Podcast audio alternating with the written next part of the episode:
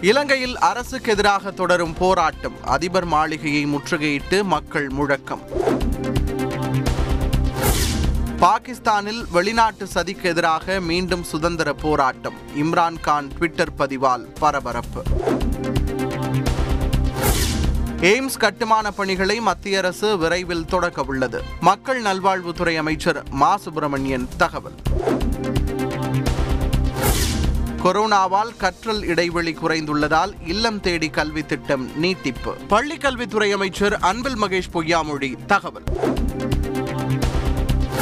உயர்த்தப்பட்ட தேர்வு கட்டணம் தற்காலிகமாக நிறுத்தி வைப்பு. பாரதிதாசன் பல்கலைக்கழக துணைவேந்தர் அறிவிப்பு.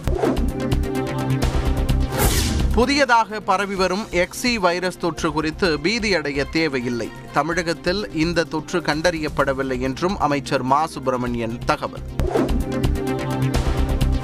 ரயில் மோதி யானைகள் உயிரிழக்கும் விவகாரம். உயர்நீதிமன்ற நீதிபதிகள் தலைமையிலான குழு நேரில் ஆய்வு. கடலூர் அரசு மருத்துவக் கல்லூரியில் அரசு கல்வி கட்டணம் வசூலிக்க கோரிக்கை. மருத்துவ மாணவர்கள் போராட்டம்.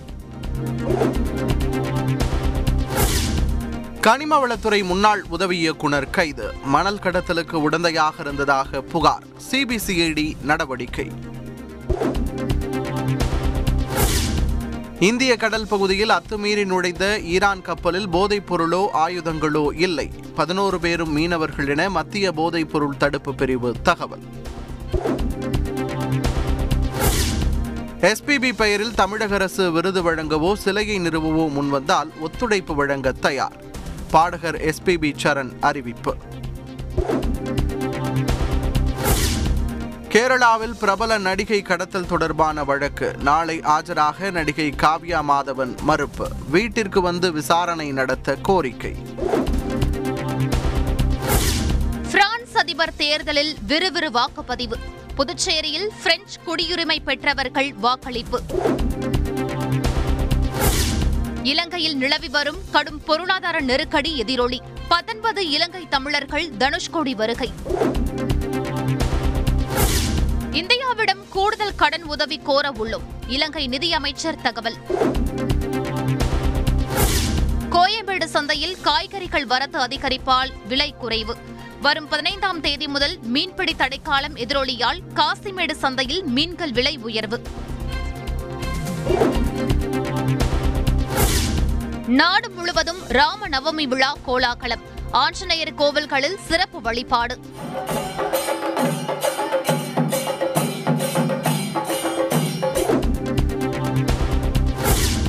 திருச்செந்தூர் சுப்பிரமணிய சுவாமி கோவிலில் திருநீறு தயாரிக்கும் திட்டம். காணொலி காட்சியில் துவக்கி வைத்தார் அமைச்சர் சேகர் பாபு. சபரிமலை ஐயப்பன் கோவில் நடை இன்று மாலை திறப்பு. விஷு பண்டிகை பூஜைக்காக திறக்கப்படுவதால் நாளை முதல் பக்தர்களுக்கு அனுமதி. குருத்தோலை ஞாயிறு பவனி கோலாகலம். குருத்தோலைகளை கைகளில் ஏந்தி பிரார்த்தனை.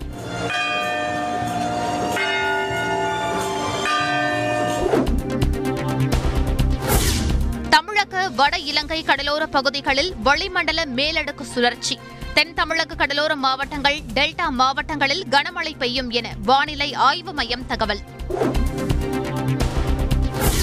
ராம நவமியை முன்னிட்டு குஜராத் மாநிலத்தில் உள்ள உமியா மாதா கோவிலின் பதினான்காவது ஆண்டு நிறுவன தின விழா காணொளியில் பங்கேற்று பிரதமர் மோடி உரை. எழுபத்தைந்தாவது சுதந்திர தின கொண்டாட்டத்தை குறிக்கும் வகையில் ஒவ்வொரு மாவட்டத்திலும் எழுபத்தைந்து ஏரிகளை உருவாக்க வேண்டும் பிரதமர் நரேந்திர மோடி வலியுறுத்தல். எல்லை காட்சி மையத்தை திறந்து வைத்தார் உள்துறை அமைச்சர் அமித்ஷா வீரர்களின் செயல்பாடுகளை காணும் காட்சி மையம்.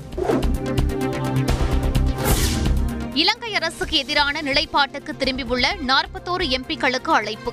கூட்டணியில் உள்ள பதினோரு கட்சிகளையும் அழைத்துள்ளார் இலங்கை அதிபர். இலங்கையில் முன்பே திட்டமிடல் இல்லாததுதான் மக்கள் பாதிப்புக்கு காரணம். பத்தொன்பதாவது சட்ட திருத்தம் கொண்டுவர வேண்டும் என்றும் செந்தில் தொண்டமான் வலியுறுத்தல். பாகிஸ்தான் நாடாளுமன்றத்தில் நடைபெற்ற நம்பிக்கை வாக்கெடுப்பில் தோல்வி எதிரொலி.